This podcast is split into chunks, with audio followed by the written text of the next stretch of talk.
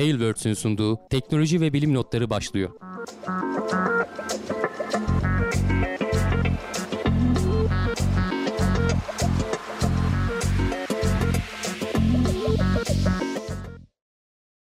Teknoloji ve bilim notlarına hoş geldiniz. Ben Hamdi Kellecioğlu. Karşımda Volkan Ekmen var. Her hafta olduğu gibi teknoloji ve bilim dünyasından haberlerle karşınızdayız. Nasılsın Volkan? Çok teşekkür ederim abi. Çok iyiyim. Seni sormalı. Ben de iyiyim. Fena değilim. Ee, dün test yaptırdım. Covid pozitif olduğu ortaya çıktı. Çok Geçen hafta olsun. biliyorsun hafif e, hastaydım.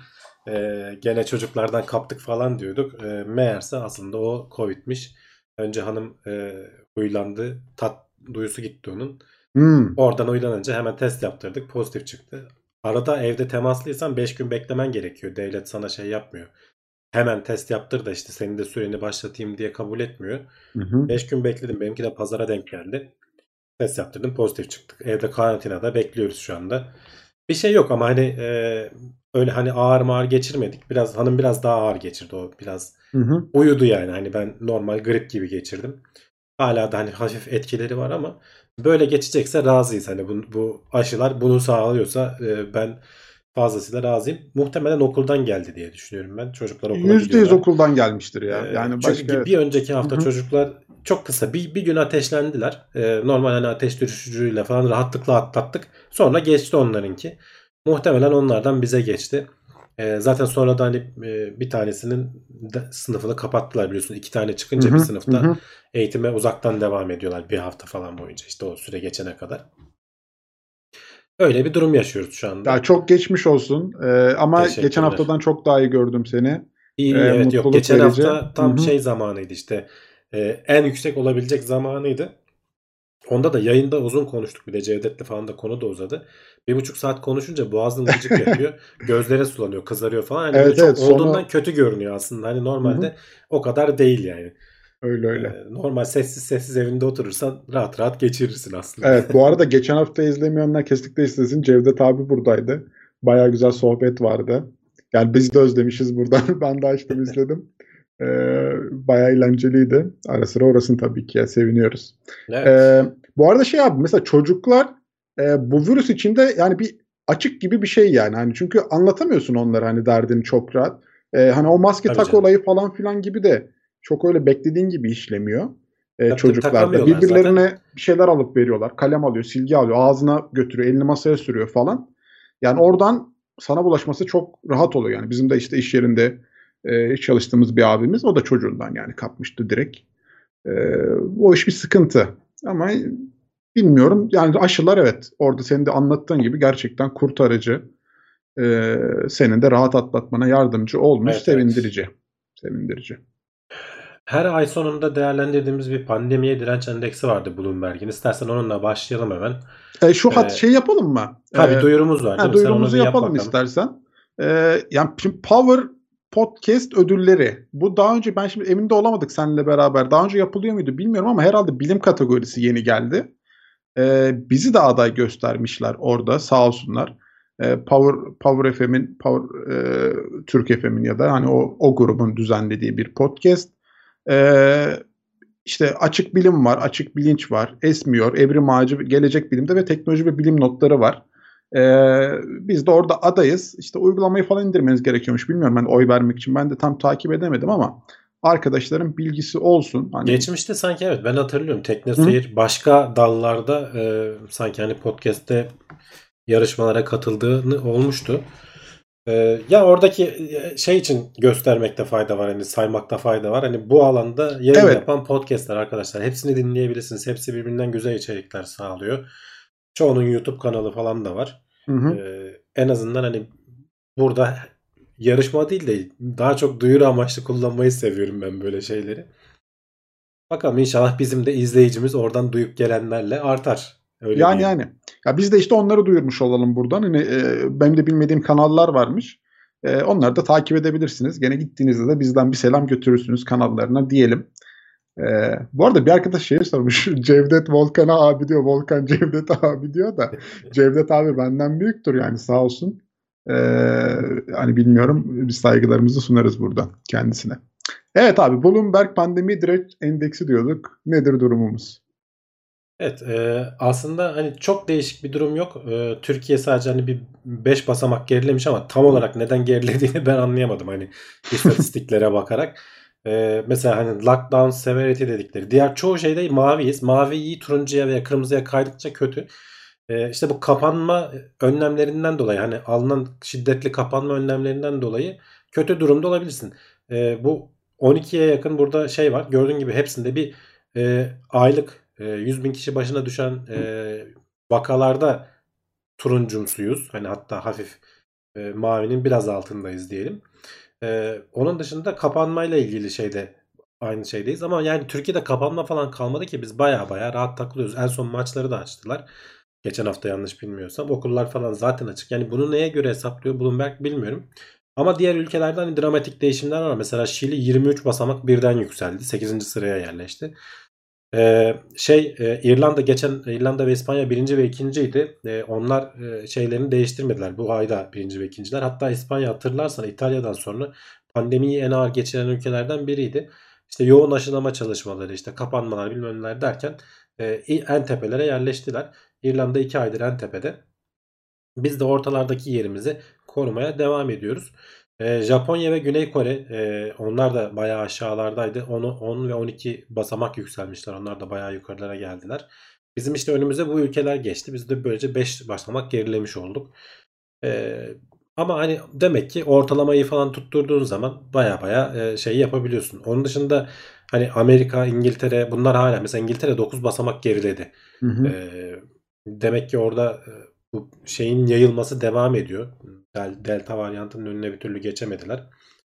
Ee, onun dışında şöyle en altlara doğru indikçe geçen aydan pek değişmeden Filipinler, Vietnam, işte Tayland, Malezya hep böyle e, Asya ülkeleri e, ön planda. Onlar da en alt sıralarda yer alıyor. Rusya da bu arada e, 11 basamak gerilemiş. Ortalarda bir yerdeydi. Demek ki orada da yayılım artıyor. Hı hı. Yani bu her her ay böyle takip ettiğimiz kabaca neredeyiz, dünya ne yapıyor? Bir tek bir endeks verdiği için ve tek bir sıralama yaptığı için pek çok şeye bakarak ben Hı hı. buna bakmayı seviyorum. E, en azından hani nerede Kabaca fikir veriyor. kabaca bir gösteriyor. Evet. Hı hı. E, bu arada yani mesela ölüm oranlarımız geçen yıl kapanılan zamanlarla aynı derecede. E, yani orada bir kapanma bekliyor musun abi? Ne diyorsun o iş Yok hakkında? beklemiyorum. Çünkü işte bu aşılamalar falan olduktan sonra artık e, hani bulaşsa çünkü geçen yıl kontrolden çıkıp gitme ihtimali vardı. O yüzden kapatıyorlardı. Hı Yani hı. biraz artsan e, a- acil şeyler e, yoğun bakımlar falan dolup taşıyordu. Sağlık sistemi kilitleniyordu ve insanlar ölmeye başlıyorlardı. Şimdi dedikleri şu e, yoğun bakımların falan o kadar yoğun olmamasının bir sebebi bir şeyler e, ne denir aşılamalar. Aşılar. E, Bir de e, bu yeni versiyon delta varyantı çok hızlı öldürüyor diyorlar. Yani daha önce 3 hafta falan sürünürken Yani yoğun evet. bakım yatağı kaplıyorsun aslında. Burada Allah'ım eğer ya. yoğun bakımlık duruma düştüysen bir haftada falan götürüyormuş seni. Dolayısıyla yatak sirkülasyonu daha fazla oluyor gibi bir yorum okudum. Ne kadar doğrudur bilmiyorum. E, hani doktorlardan sahada olanlardan biri Twitter'da yazmıştı galiba. E, ama yani akla da mantıklı da gel- gelmiyor değil açıkçası öyle söyleyeyim. Ee, ama aş, yani iki, iki etmen birden dolayısıyla kapatmayacaklardır diye zaten hani açıklama falan da yapıyorlar. Evet, Ee, evet. Sağlık Bakanlığı falan şey diyor yani okullar okullar kapatılmayacak diyor. Aşılamadan sonra hatta şey de dediler işte toplum bağışıklığı böyle kazanılır. Şimdi aşı bir yandan koruyor. Şimdi bizim o durumumuzda olduğumuz gibi biz yakalansak bile normal bir grip gibi atlatıyoruz. Hani Evet. bu pandemi hiç olmasa ben şu hastalığı geçirsem e, aman hasta oldum demezdim yani. Normal işime gücüme giderdim. Şimdi bununla ekstra hani yayılmasın diye gene de bir e, evde karantina süresini dolduruyorsun. Böyle böyle gidecek yani bundan sonra bir daha kapatılmaz diye düşünüyorum ben. E zaten yani üstüne açılmalar da devam ediyor. Mesela maçlar açıldı hani %100 kapasiteye Evet, evet. falan geldi. Hani ilginç. Bilmiyorum hani o kadarına hazır mıydık? Tam orada aslında şüphelerim Yani var çok kafamda da. çok çok aşırı hazır değildik çünkü Hı hı. işte e, aşılamalar biraz durdu gibi hatta onun da şeyini paylaşayım. E, yeni aşılamaların oranı bayağı azaldığı söyleniyor. Şimdi burada iki doz aşılama falan görünüyor ama bu iki doz bayağı bayağı önce olanlar 6 aydan bile geçmişte olanlar da dahil bu sayıya.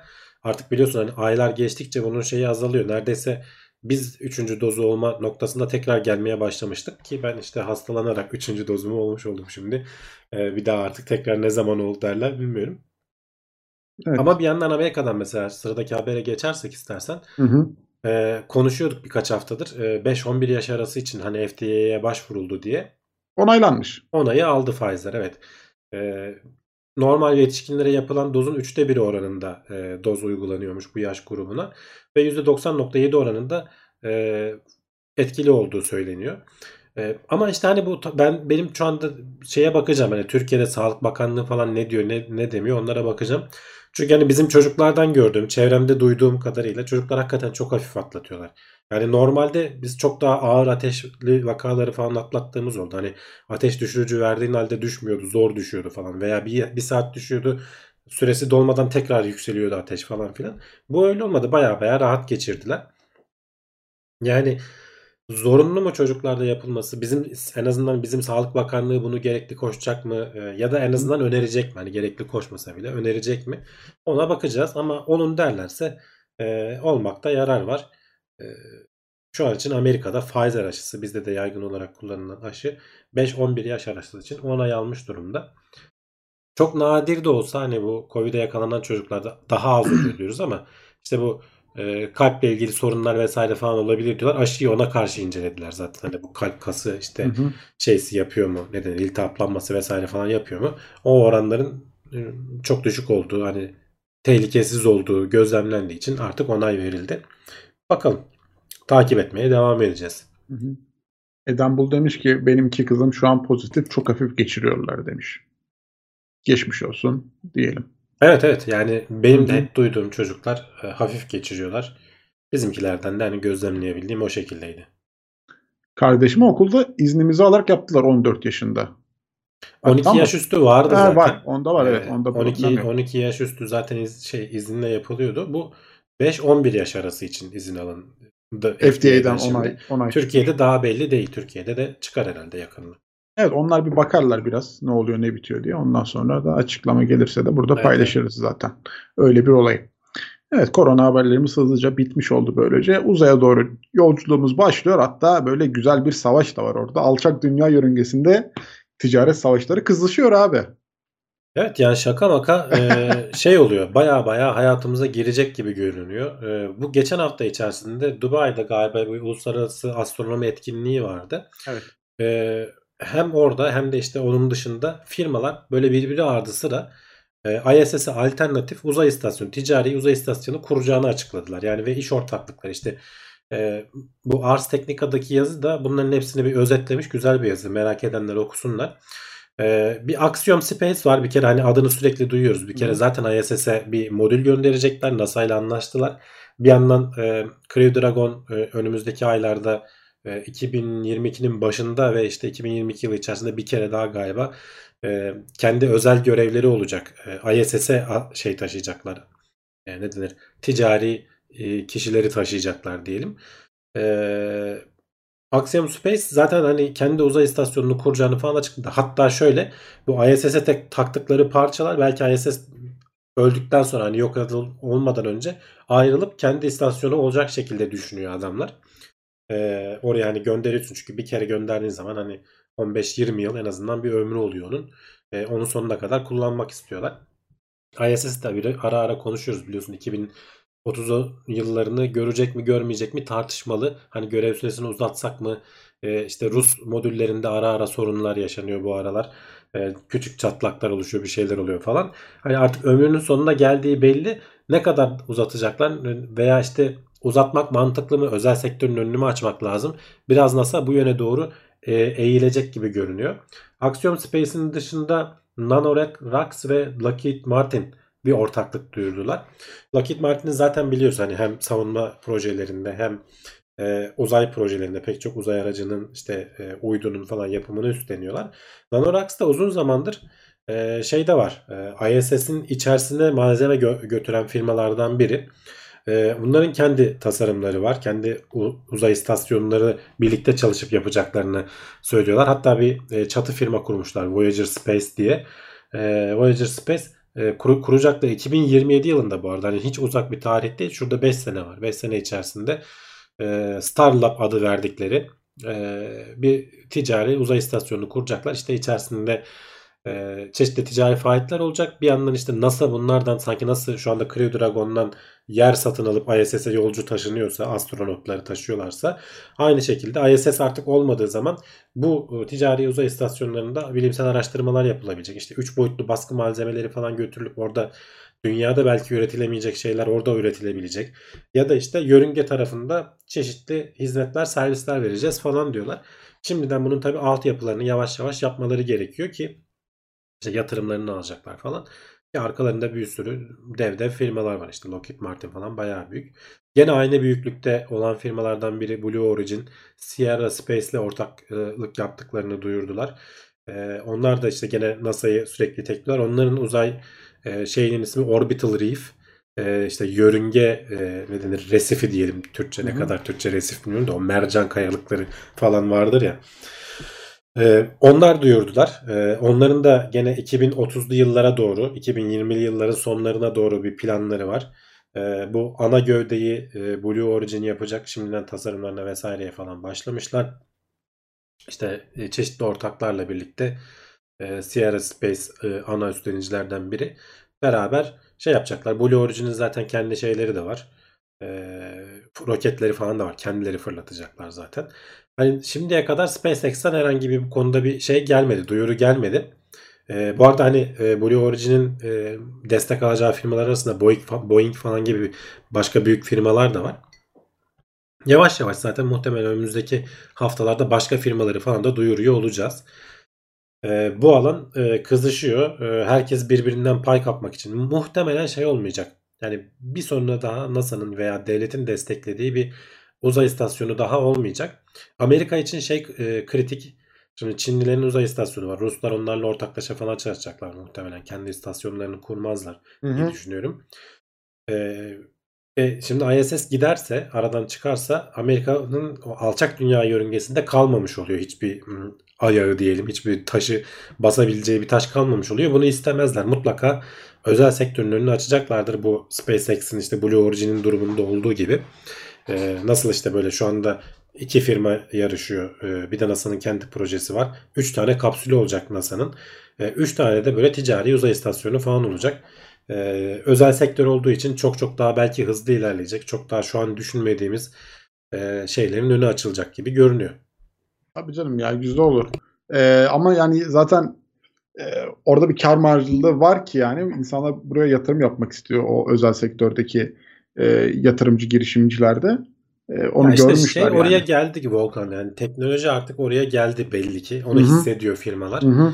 ve pastadan pay kapmak için Öyle öyle. şimdiden başlıyorlar yavaş yavaş. Yani güzel gelişmeler aslında. Hani bunun e, hiçbir kö- elle tutulur kötü bir tarafı yok yani her her tarafından e, mantıklı güzel gelişmeler. E, NASA'nın da iş gücü hafiflemiş oluyor o sayede. Belki başka projelere daha güzel e, kaynaklar ayırabilecek. Bunu da işte e, ticarileştirip e, dışarıya yaptırıyorsun. E, günün sonunda sen de kullanıyorsun zaten. Onda bir sıkıntı yok. Mustafa demiş ki ISS'ten diğer yıldız ve galaksiler incelenmiyor mu? Dünyadan izlemek ışık kırılması olmasından dolayı tercih edilmi edilmiyor diye biliyorum. ISS'ten incelenmiyor. Onun için Hubble var. Hı hı. Hubble zaten hani ISS'le aşağı yukarı aynı yörüngede dönüyor. Biraz daha yüksek sanırım. Ee, birkaç 50-100 50-100 kilometre falan yani çok da fark Hı hı. yok aralarında. Ee, Hubble zaten yeterince güzel bakıyor. Yani ISS'e bir daha o büyüklükte bir şey takmaya gerek duymamışlar. Yani zaten evet, mantıksız olurdu öyle bir yatırım. Şimdi Evet. James Webb gidecek işte. Çok çok daha ötesi yani Bekliyoruz. e, çok daha güzel şeyler göreceğiz diye Çok umuyoruz. daha karmaşık. evet ne olur ne biter. Şimdi Artemis 1'in e, görevini biliyoruz abi. Şubat ayında fırlatılacakmış bu. Ve e, ilk iki görevi de National Geographic bel- belgesel yapacakmış aynı zamanda. Evet NASA e, bu hafta National Geographic'le anlaştığını düşün, e, duyurdu. Duyurdu. Geçen hafta da e, Artemis e, bir görevinin e, Şubat ayı içerisinde muhtemelen hani daha kesinleşmiş bir tarih yok. Bu hafta ne oldu dersen Artemis 1 ile alakalı olarak şöyle ekrana göstereyim. E, bu Orion kapsülüyle SLS fırlatma sistemini birleştirdiler. Artık Artemis 1 adı altında fırlatılacak araç tek bir parça haline getirildi. E, şimdi bunun tabi denemeleri yapılacak. Fırlatma rampasına çıkaracaklar. Önce bir işte wet rehearsal diyorlar. Hani Türkçe'ye nasıl çevrilir? Islak prova diye mi çevrilir bilmiyorum artık nasıl çevrilir. Bayağı bildiğin yakıt dolduruyorlar. e, basınç testleri bilmem neler falan yapılıyor. Belki arada bir ateşleme denemeleri falan yapıyorlar. Onu hemen ilk seferinde yaparlar mı bilmiyorum ama tekrar işleri bittikten sonra hangara çekene kadar e, işlerin nasıl olacağına dair. Çünkü yakıt yüklemek falan bile bunlara apayrı bir mühendislik problemi. Bunları deneyecekler şimdi. E, şöyle de bir animasyonu var. Bir yandan da ekrana getireyim NASA'nın yayınladığı. E, bu SLS e, yani şöyle söyleyelim Apollo görevlerinden sonra ay, ay seviyesi in- aya insan taşıyan e, görevlerin ilki olacak Artemis'ler. Hı hı. Dolayısıyla çok önemliler. Hani Artemis 1 ilk başta insan taşımayacak tabii. O ilk e, dünya yörüngesinden çıkıp ayın yörüngesine girip e, yani 15-20 günlük bir görev düşünülüyor orada. E, ayın yörüngesinde birkaç tur attıktan sonra dünyaya tekrar gelecek. Bu önemli olan şu en üst en uçtaki Orion kapsülünün e, nasıl çalışıp çalışmadığını tabii SLS ile de birlikte o fırlatma sistemi vesaire falan onların hepsini test edecekler. E, Orion kapsülü dünyaya düzgün geri inebilecek mi? Atmosferde nasıl ya- e, bir şeyle karşılaşacak falan. Bunların hepsi birinci Artemis 1 görevinde test edilecek. Artemis 2 görevi e, ki asıl hani o daha ilginç. E, 4 tane astronotu gene ay yörüngesine gönderip onlar da gene bir tur atıp geri gelecekler. Ayın yüzeyine inme denemesi yapılmayacak orada. O ama bir, bir buçuk yıl sonra falan yaklaşık 2023'ün Şubat'ında falan olur diyorlar. Artemis 3'ün e, 2024'te olması planlanıyor ama gecikecek muhtemelen diyorlar. Hani 2024'de yetişmez diyorlar. Bir hatırlarsan Trump'ın falan 2024 hedefi vardı. Hı hı. E, ama e, kongre yeterli parayı marayı ayırmadığı için bütçeyi falan vermediği için NASA muhtemelen yetişmez falan diyorlardı. Çok zorlanacağız falan diyorlardı. Yetişmeyecek muhtemelen. Ama önemli değil. 2024 olmasın, 25 olsun, 25 olmasın, 26 olsun. Yani bu yola girildikten sonra artık oraya gidilecek belli ki. Bir yandan da tabii orada üst kurma meselesi vardı işte hem yörüngede o lunar gateway Yavaş yavaş, yavaş yavaş. hem ayın yüzeyinde bunların planları yapılıyor. Bir yandan da işte en iyi şekilde insanlara bunu nasıl satarız, e, nasıl bilime Mecbur. merakı uyandırırız. National Geographic'le anlaşmışlar. Herhangi bir ücretlendirme falan olmayacak tabii. İki tarafta bunu e, şey için yapacak hani birbirleriyle bir para değiş tokuşu falan yapmadan yani ne, ne NASA fonlayacak ne de NASA para alacak. Herkes kendi kaynaklarıyla şey yapacak bunu. Kullanacak, yayınlayacak. Yayınlayacak evet. Bir tarafta reklam işi işte NASA için, öbür tarafta e, ticari bir satış. E, güzel Tabii, yani. E, iki tarafta mutlu. Yani National Geographic'te zaten hani yapabilecek bir elin parmağını geçmeyecek firma var bunu. Ee, National Geographic'te en iyilerinden biri bence. Bakalım göreceğiz. E, güzel olur. Bu arada şey yani emin değilim hani ilk iki bölüm mü yaparlar, ikisi bir mi olur, nasıl olur? Hani onun hakkında Şimdi, net bir bilgi yok e, herhalde. Artemis 1 e, asıl hani odaklandıkları nokta Artemis 2. E, tabii yani orada gidiyor Ee, çünkü çünkü sonuçta orada hani hem astronotlar. falan da var evet. Hı hı. E, Artemis 1'den de ama hani onun hazırlanması vesaire falan onunla ilgili de mutlaka bir şeyler olacaktır. Yani bir iki bölüm olur diye düşünüyorsun o zaman. Muhtemelen. Ben de öyle muhtemelen. düşünüyorum açıkçası. E, tabii gelir bakarız inceler. Güzel de olur yani hani sonuçta. Ya doyacağız muhtemelen önümüzdeki yıllarda e, alçak dünya Katlanarak yörüngesi gidiyor olsun. yani katlanarak. Evet İnanılmaz. evet. Ee, Çok hızlandık. Bu, bu böyle de gidecek. Belli Gidecek. ki böyle de ilerleyecek. Hızlı gidiyor. Eğlenceli gidiyor. Umarız da e, kazasız belasız. Çünkü mesela Artemis 1'in başına bir şey gelse o bu ertelemeler falan filan hoş olmaz yani. Umuyoruz ki daha da böyle güzel hızlanmış şekilde ilerler. Bir aksilik de olmadan. Evet. Hmm. Şimdi bilmiyorum bence biraz yani hem mantıklı hem de akla zarar bir proje var. Starship'in gövdesini iOS kurmak için kullanalım mı demişler abi. Ya ben beğendim açıkçası. Ben de fikri. beğendim. Çok Ee, mantıklı bu geldi. da e, gene bir grup e, üniversite öğrencisinin yaptığı bir çalışma. Gene bu şeyde duyurulmuş Dubai'deki Uluslararası Astronomi e, fuarında mı kongresinde mi neyse işte orada duyurmuşlar. Şimdi e, SpaceX'in e, Starship'i var biliyorsun. Onun Ay'a inmek için hatta NASA'nın seçtiği sonra işte Blue Origin Hı hı.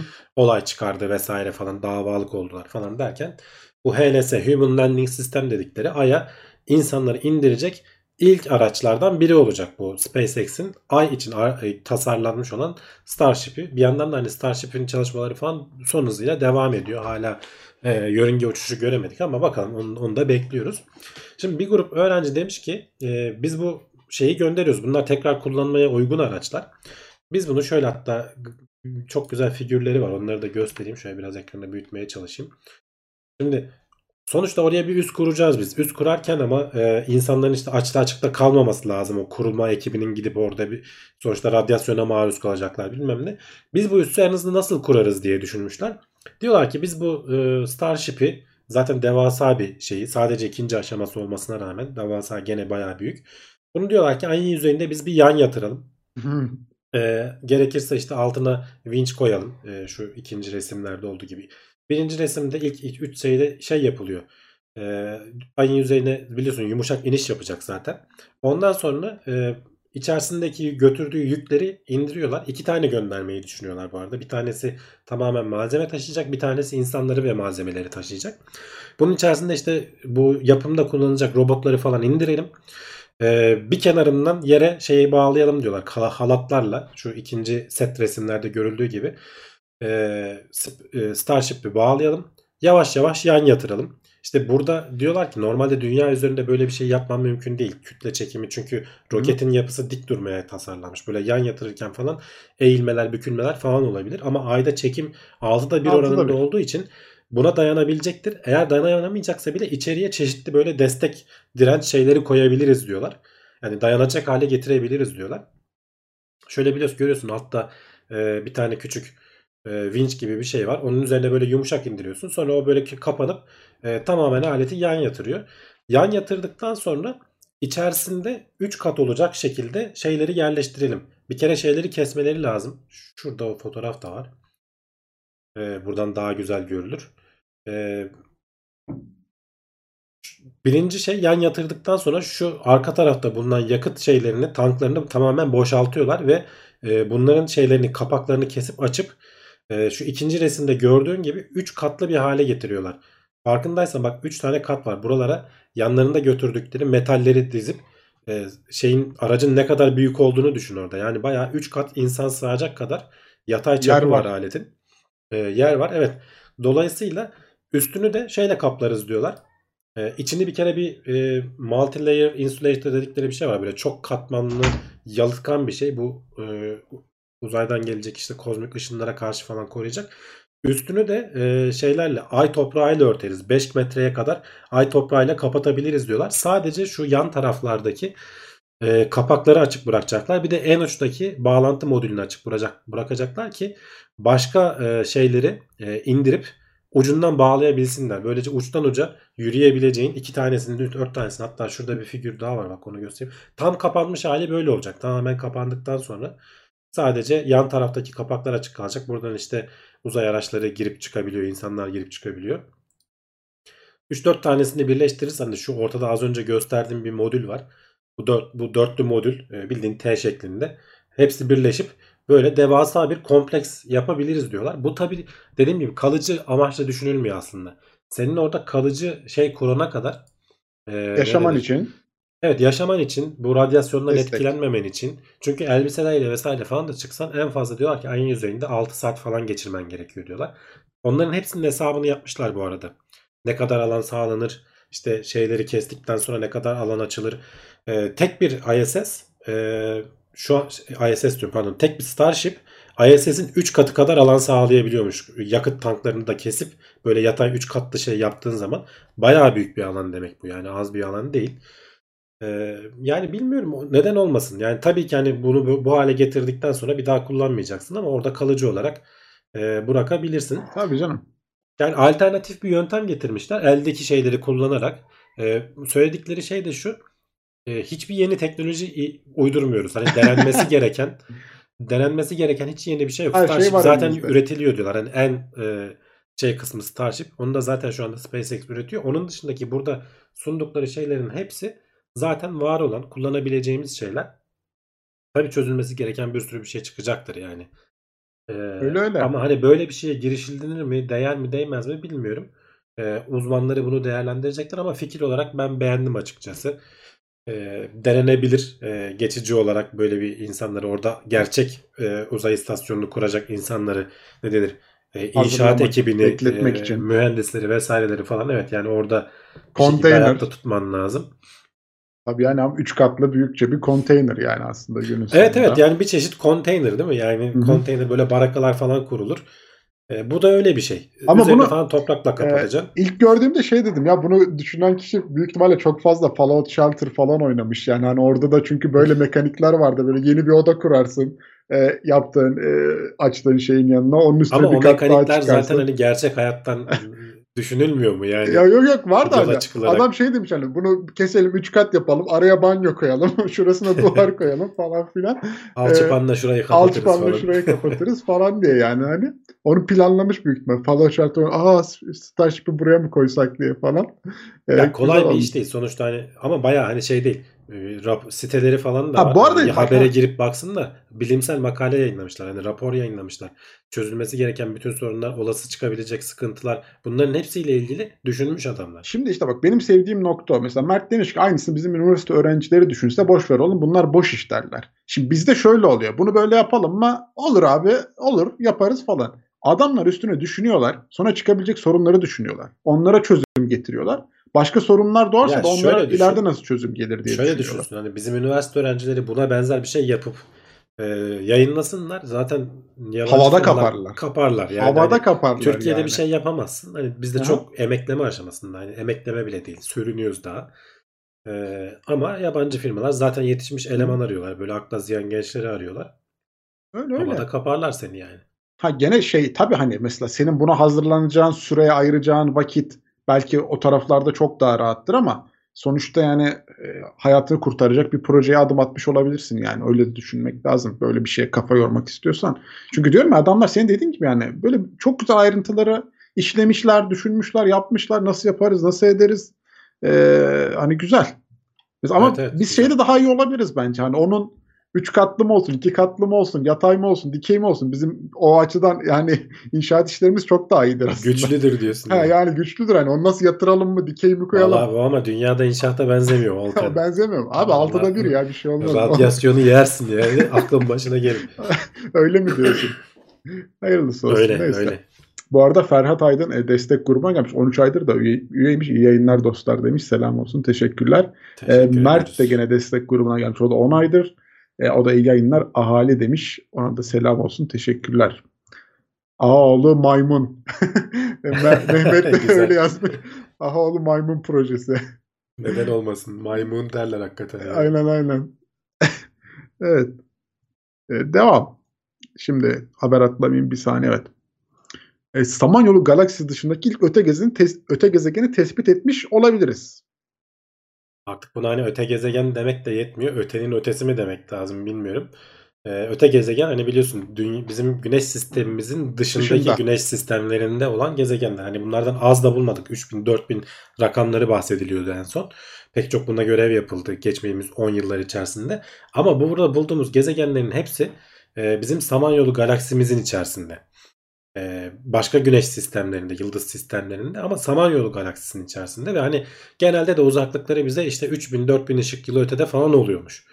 E, şimdi bu yeni bulunan, bulunduğu düşünülen daha doğrusu kesin e- emin olamıyorlar ama hani e, çok büyük oranda da eminiz diyorlar. 28 milyon ışık yılı ötede başka bir galakside, Whirlpool denilen bir galakside e, yani artık Samanyolu'nu da geçtik başka bir galakside e, nereden buluyorlar dersen de hani e, aynı teknik aslında. Güneşin öte önünden geçerken ışığının düşürmesinden. Geçen hafta hatta buna siz de yardımcı olabilirsiniz evde diye bir link paylaşmıştık Evet arkadaşlarla. evet, evet.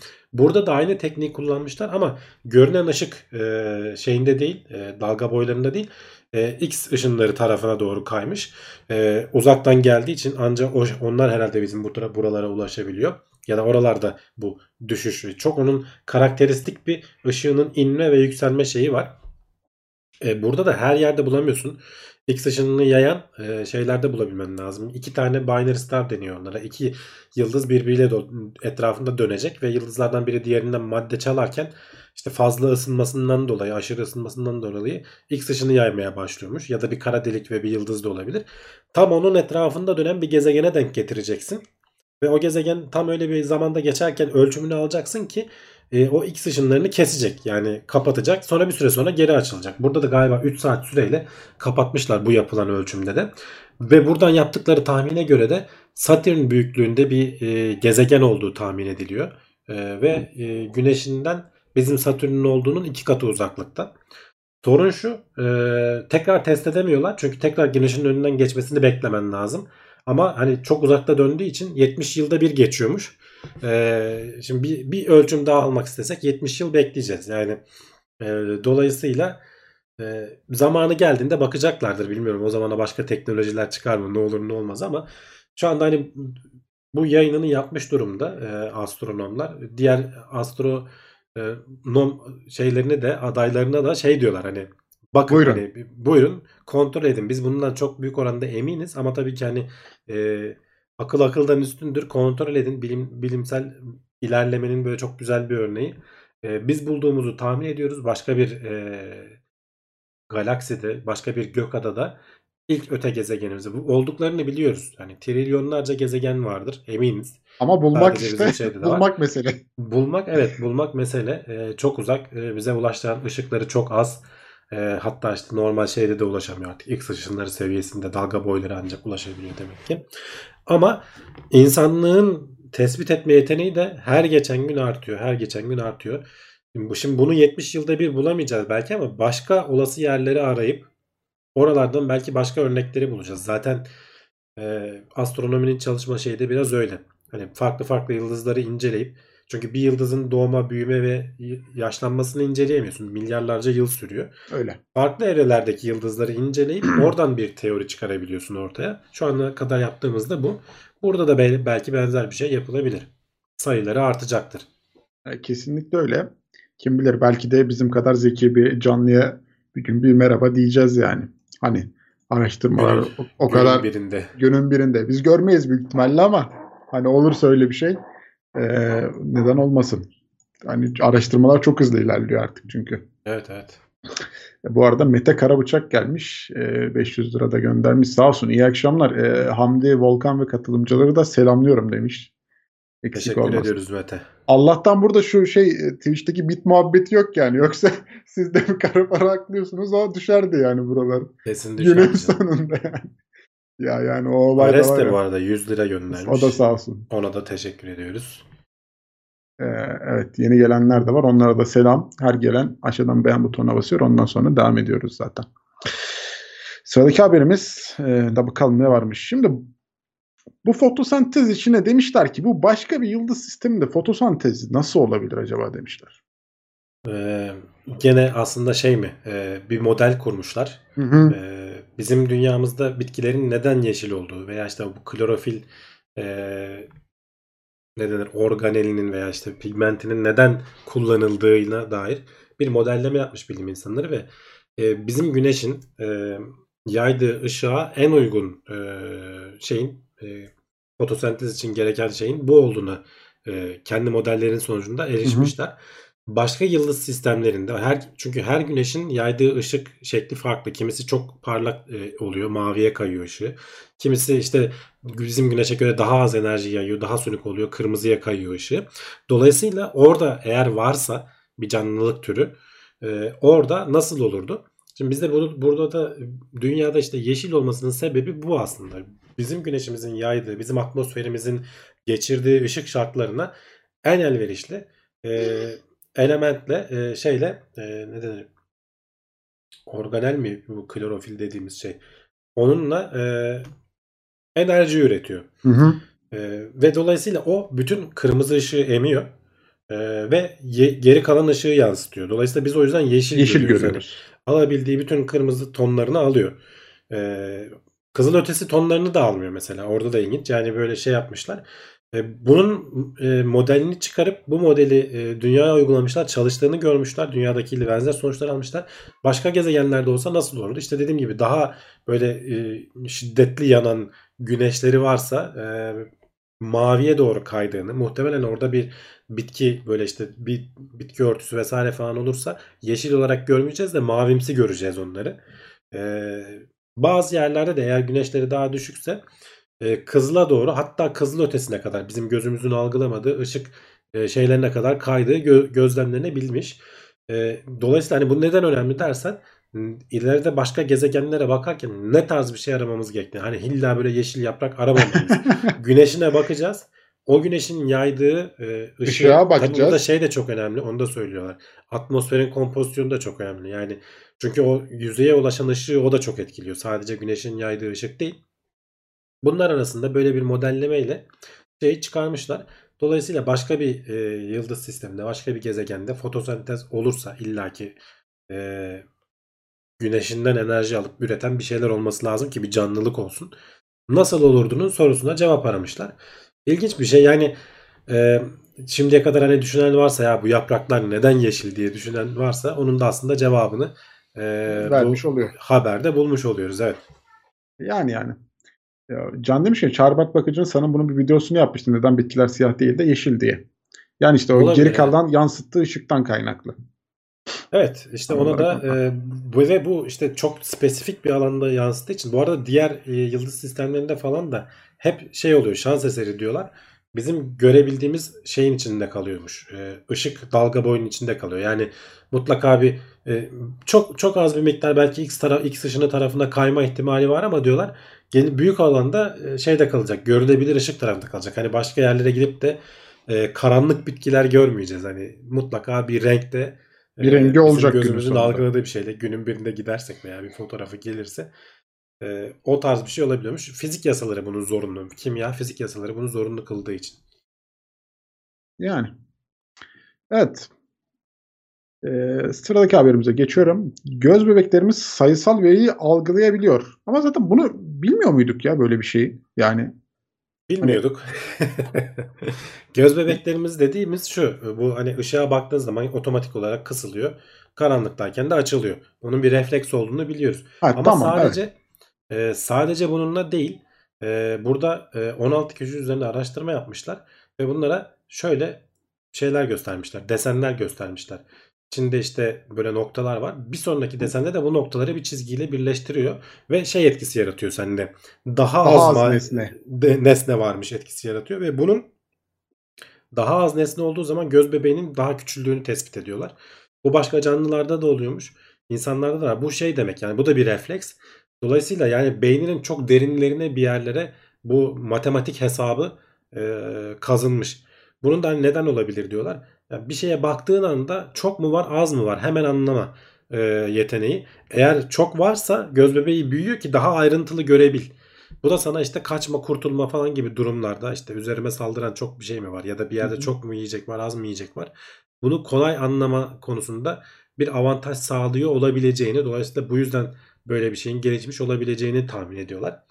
Tam olarak neden olduğunu hani hakkında bir fikir yok ama böyle ölçümlenmiş. E, paternin bu şeklin e, değişmesi vesaire falan fark etmiyor. Etmiyor. E, daha yani farklı ka- karışık şeylerde de denemişler. Sayı önemli hani az miktarda çok miktarda sayıyı da hani azaltmak için dediğim gibi sadece bir çizgi çekmişler ki hani noktalar falan bile etki etmesin sonucu değiştirmeye. Sen onları tek bir şeymiş gibi algılıyor beyin demek ki farkında olmadan ve sayı daha az nesne var gibi görüyorsun. İlginç Olabilir. geldi bana yani hani göz bebeğinin bu kadar otomatize bir şeye sahip olması. Şimdi şeyden emin olamadım. Biz bir şeye odaklandığımız zaman göz bebeğimiz küçülüyor mu, büyüyor mu? Odaklandığın şeye bağlı işte hani ortam ışığın koşullarına vesaireye falan bağlı. hı. Ee, Yani normalde hani bir- sanki bana böyle yani daha odaklandığı zaman daha küçülüyormuş. Neye odaklandın mı? İşte uzağa uzağa bakmaya çalışıyorsan falan belki olabilir. Hani ışığın Hı hı. geldiği ışıkla. Çünkü hani odaklanmaya çalışmak aslında göz bebeğinin küçülmesiyle Küçülmesi ilgili değil. değil. o evet. şeyin merceğin şeyiyle alakalı. Mercek onu odaklamaya çalışıyor zaten. Hı hı. Göz bebeği işte daha çok şeyle ilgili. Ee, korktuğun anda falan da mesela bazı böyle duygu durumlarda vesaire Hı hı. falan da şey yapabiliyor.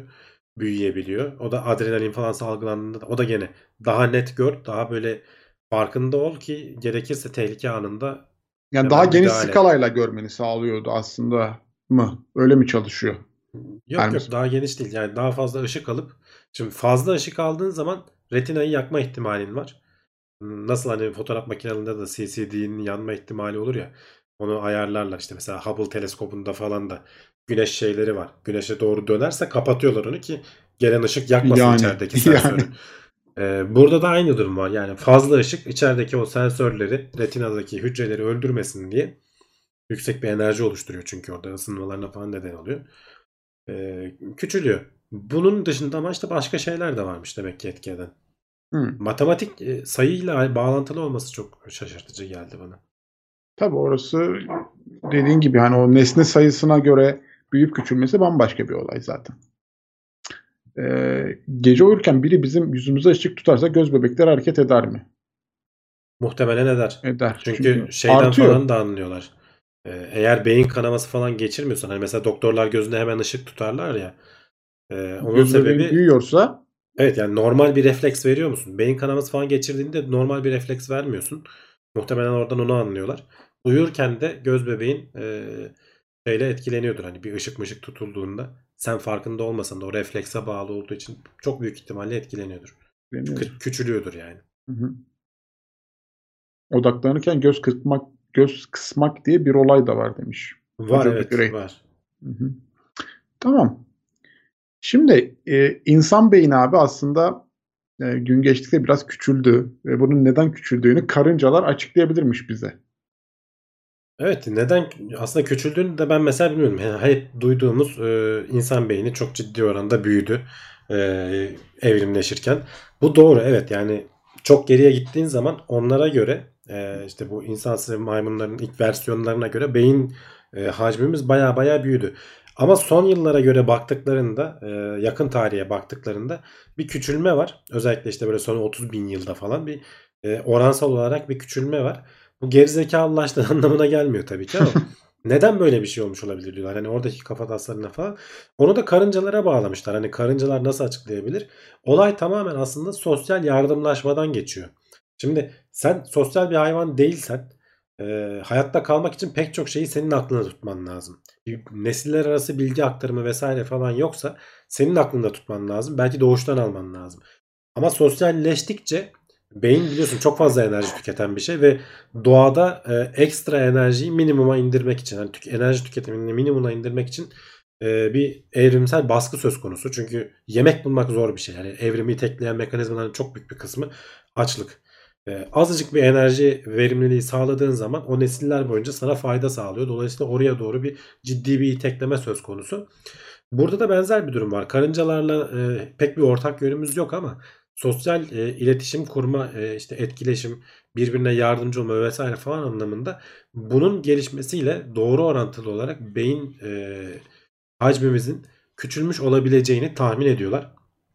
Dediğim gibi nesiller arası öğrenmeyle alakalı bilginin nesilden nesline aktarılması, e, işin içine bir de hele yazı mazı vesaire falan girdikten sonra iyice zaten e, şey yapıyoruz. Hani hatta arada biz de konuşuruz ya ya bu e, işte bilgisayarlar sayesinde hiçbir şey düşünmez olduk. e, Kafayı çalıştırmaz olduk. Her şey orada var. Şimdi aklında tutmuyorsun. Google'a yazıyorsun. Çıkıyor hemen. Öyle. Bu seni bir yandan aptallaştırıyor mu? Yoksa aslında e, beynini başka yere mi kullanıyorsun o esnada? E, ya da işte bir süre sonra verimlileşip acaba gitgide beynimiz küçülecek mi? E, bir yerde muhtemelen duruyordur hani herhalde o diye düşünüyorum ama çok çok uzun yıllar içerisinde gerçekleştiği için tabii hani onu hiçbir zaman şey yapamayacağız. Gözlemleyemeyeceğiz. Ya küçül küçülse de kullanılan miktar artarsa problem yok ya. Yani hani beyin küçüklüğüyle kullanılan miktar farklıdır sonuçta yani. Bilmiyorum. Tabii tabii yani yoğunluk Hı hı. vesaire falan zaten şeyi etkiliyor. Sinapsların sayısı yani yoksa orada e, tamamen olay e, hücrelerin sayısı ve işte çapıyla falan Şey da değil. alakalı değil. Öyle öyle. Ee, şey ama mesela eskiden ne bileyim bu telefonlara kayıt olayı falan bile yokken mesela çoğu insan belki de e, o aklından tutuyordu arayacak kişinin numarasını. Hani Tabii, şimdi tabii. oradaki veriyi sen telefona yükledin. Onun yerine başka bir veri mi attın? Yoksa senin dediğin gibi başka bir çelişkide yoksa sen o veriyi komple sildiğinde beynin o bölümünü böyle işlevselsiz mi bıraktın hani yoksa hani gerek Yok işte yerine başka bir şey kullanıyorsundur bence. Çünkü kullanıyorsundur bir de yani, evet. şöyle bir şey var. Ne dedim ben? Bizdeki e, bunun küçülmesinin üzerindeki baskı açlık aslında. Hani enerji verimliliği. Şimdi bizim günümüzde artık insanlıkla ilgili böyle bir dert kalmadı. E, hatta fazla fazla enerji alabiliyoruz. E, bol miktarda yağ yapıyoruz. E, o başka türlü derdimiz var. Yani hani beyni beslemek dert değil artık. Öyle. Dolayısıyla bu yönde de hani bir evrimsel bir baskı yok olmayacaktır muhtemelen diye tahmin ediyorum. Evet. Küçülmesi gayet anlaşılır. Koyun gibi yaşıyor insanlar demiş Ersoy Balcı. Öyle değil gibi Küçülmekten ya. kasıt hacim olarak mı? Evet. Evet. hacim olarak bu arada Mustafa Özgürt de onu sormuş. Evet hacim Hı hı. olarak küçülmesinden kasıt o. 20-30 yılda böyle bir değişim evrim olması mümkün mü? demiş Elixir. 20-30 yılda değil ya 20-30 bin yıl. Evet. Yani insanlığın ilk şeye geçtiği tarım faaliyetlerine falan başlayıp yavaş yavaş bir arada yaşamaya başlayıp koloni- kolonilerin sayılarının falan büyüdüğü, sosyalleşmenin arttığı bir tarihe ta- tam denk geliyor diyorlar. Yani işlemci nanometresi gibi küçülüyor ama gelişiyor. O açıdan bakabilir miyiz? Tam emin değilim ama evet çağrıştırır. RSB 200 lira daha göndermiş. Hiçbir şey yazmamış. Sağ olsun. Sağ olsun. Eksik olmasın. 20-30 yılda böyle bir şey olabilir mi? Mümkün mü demiş. Şimdi bak sıradaki haber tam da bununla alakalı. 20-30 yılda olan bir değişim. olan bir haber. Evet. E, Afrika filleri avcıların baskısıyla evrimleşerek dişlerini kaybediyor. Ama böyle bir haber başka bir şey için de mi yapmıştık? Boynuzlarla, gergedan boynuzuyla mı alakalı Evet evet. yapmıştık? Yani benzer bir süreç zaten. Aynı. Ee, 1977 yılında Mozambik'te e, iç savaş çıkıyor ve dolayısıyla devlet kontrolü tamamen kalkıyor ve sınırsız bir e, hem de iki taraf savaşa ta- harcamak için fil dişi alıp satıyorlar. Dolayısıyla filler üzerinde inanılmaz bir baskı oluyor. Her yerde var da o zaman o dönemde ekstra olmuş. 15 yıl gibi bir süre içerisinde dişlerinden dolayı avlanan filler çok artıyor. Dolayısıyla dişsiz olanlar üzerinde inanılmaz bir baskı, e, avantaj yaratıyor insanoğlu. Normalde bir fil nüfusunda %2 görülmesi gerekirken dişsiz dişilerin sayısı şimdi %30'lara 40'lara falan çıkmış bu oran. Ee, dolayısıyla bildiğin dişlerini kaybediyor hayvanlar. Yani Afrika filleri. Bu Asya tarafındaki filler için falan da geçerli. Ee, çok kısa bir süre içerisinde hani az önce soruyorlardı o 30 20 30 yılda olur mu diye işte olmuş. Oluyor. Ee, biz biraz fazla bastırmışız hani insanlık olarak ama her ne kadar şimdi enine geçilse de engellense de şey değişmiyor. Ee, geri dönmesi en az 100 yıl, 150 yılı falan bulur diyorlar. Hani jenerasyonlar geçmesi lazım ki onun o jenerasyon içerisindeki toplum popülasyon içerisindeki normal seviyesine gelmesi. Bu arada bunu tamam tam olarak bu konuya odaklanan bir evrim ağacı videosu var galiba birkaç gün önce yayınlandı. Çağrı orada çok güzel anlatmış. Ee, onu da tekrar izle merak edenler konuyu izlemelerini tavsiye ederim. Ama insanoğlu olarak e, böyle bir baskı e, oluşturup e, filler üzerinde değişiklik yapıyoruz. Sadece filleri değil çünkü filler bu dişleriyle işte ağaçların kabuklarını soyabiliyorlar, yerden işte bir şeyleri çıkarabiliyorlar falan. E, başka hayvanların önünü de açıyor. Mesela o ağaç kabuk dişleri olmadığı için ağaç kabuğu soymaya uğraşmıyor hayvan. Ağaçları devirmiyor dolayısıyla ve o ağaçların yıkılmasından, onların ölmesinden dolayı oluşan işte çayır çimen falan gibi şeylerin de şeyi azalmış. Yani ekosisteme sadece fillere e, üzerinde yaptığımız bir değişiklik bütün oradaki canlılık üzerinde etkisi de bulunuyor bulunabiliyor diyorlar. Ee, yani işte insanlığın e, neden olduğu şeylerden biri daha e, bilimsel olarak da ölçülmüş. Yani işte küçücük Erkeklerde olmuyor ama bak o ilginç. Erkek fillerde olmuyor. Çünkü bu e, şeyi araştırmışlar. Niye dişlerde oluyor da Hı hı. erkeklerde bu gözlenmiyor diye. Bu baskıya neden olan Amelix geni e, erkeklerin ölü doğmasına neden oluyor. Dolayısıyla erkeklerde bir hayatta kalma avantajı sağlamıyor. E, dişilerde dişsiz olmak nasıl bir avantajsa e, insanlar Hı hı. tarafından öldürülmemek yani hani avantaj da o. evet. Erkeklerde öyle bir avantaj sağlamıyor çünkü bu gen olmadığı zaman ölü doğuyormuş e, erkek yavrular. Sadece X kromozomundan aktarılıyormuş. Dolayısıyla erkeklerde bu gözlenmiyor diyorlar. Ee, şey de çok yani e, korkunç derecede korkutucu bir şey. Yani sen o filin dişi diyorsun. Hani belki bir fil diyorsun. Ama o günün sonunda işte bir çarkın bir noktası olduğu için o çark bir şeyleri değiştiriyorsun. Yani o çarktaki bozuyorsun. Ekosisteme zarar vermiş oluyorsun yani günün sonunda.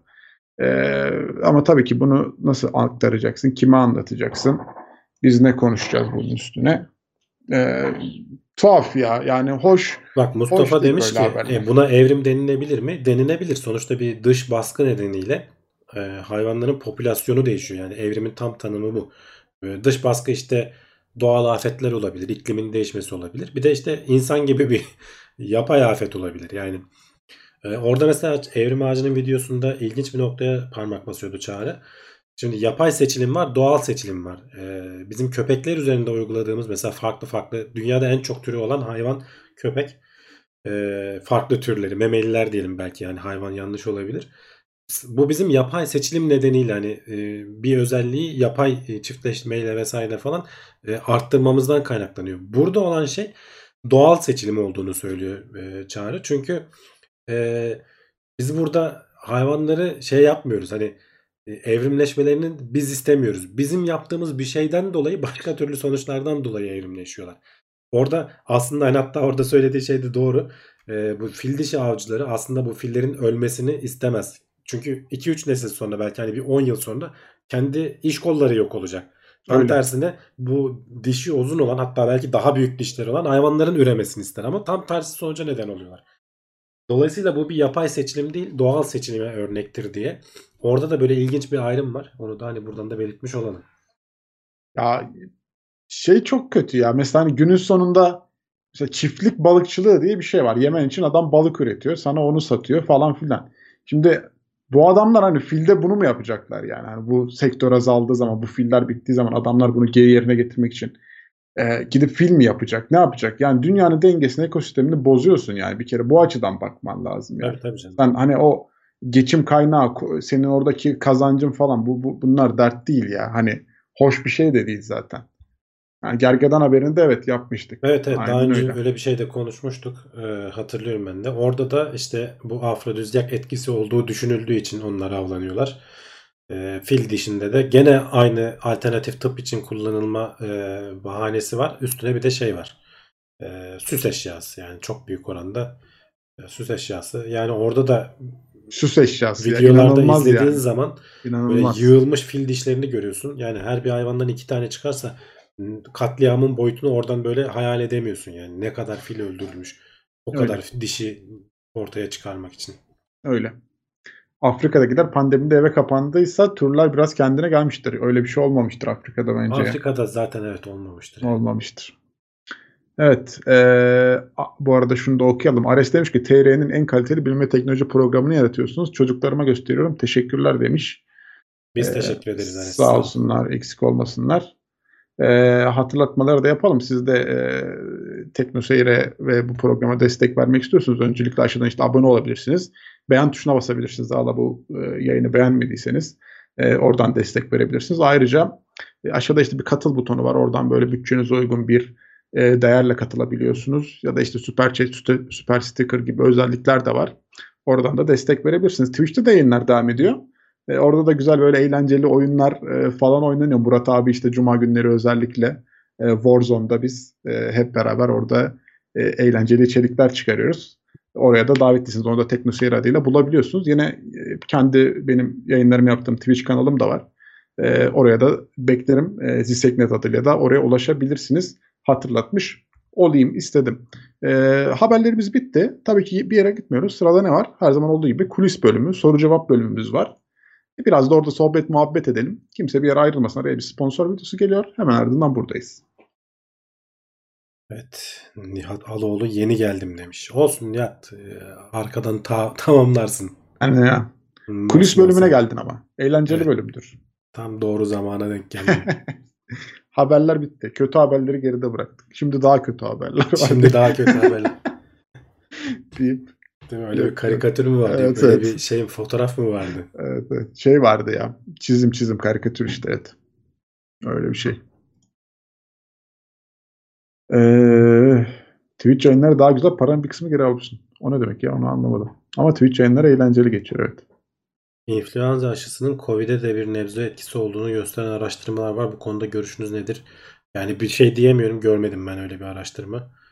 Ee, duymadım daha doğrusu. Ee, ama hani gözle görülür bir etkisi olduğunu tahmin etmiyorum. Çünkü çok farklı virüslerden oluşuyorlar yani. Bambaşka bir virüs. Olabilir. Biraz Doom konuşalım abi. Gittin mi filme? Yok gitmedim ya. Ben de Ee, gitmedim. O zaman işte konuşamıyoruz. Covid, Covid hikayesi söz konusu olur. Şimdi hiçbir yere gitme şansımız da yok. Birkaç hafta evdeyiz. Ee, ama hani şeyde izlenmesi lazım diyorlar.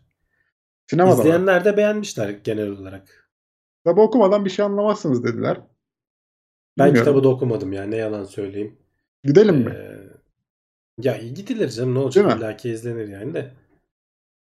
Gider miyim bilmiyorum ama ya sinemaya gitmeyeli çok zaman oldu. Ee, bilmiyorum ya. Çok dolu diyenler vardı. Ee, biletler çok hızlı tükeniyor diyenler vardı. Bilmiyorum. Yani o kalabalığa da girilir mi? Sıkıntı olur mu emin değilim. Yani işte ne bileyim. eee, ben o kadar hevesli değilim yani şu an için.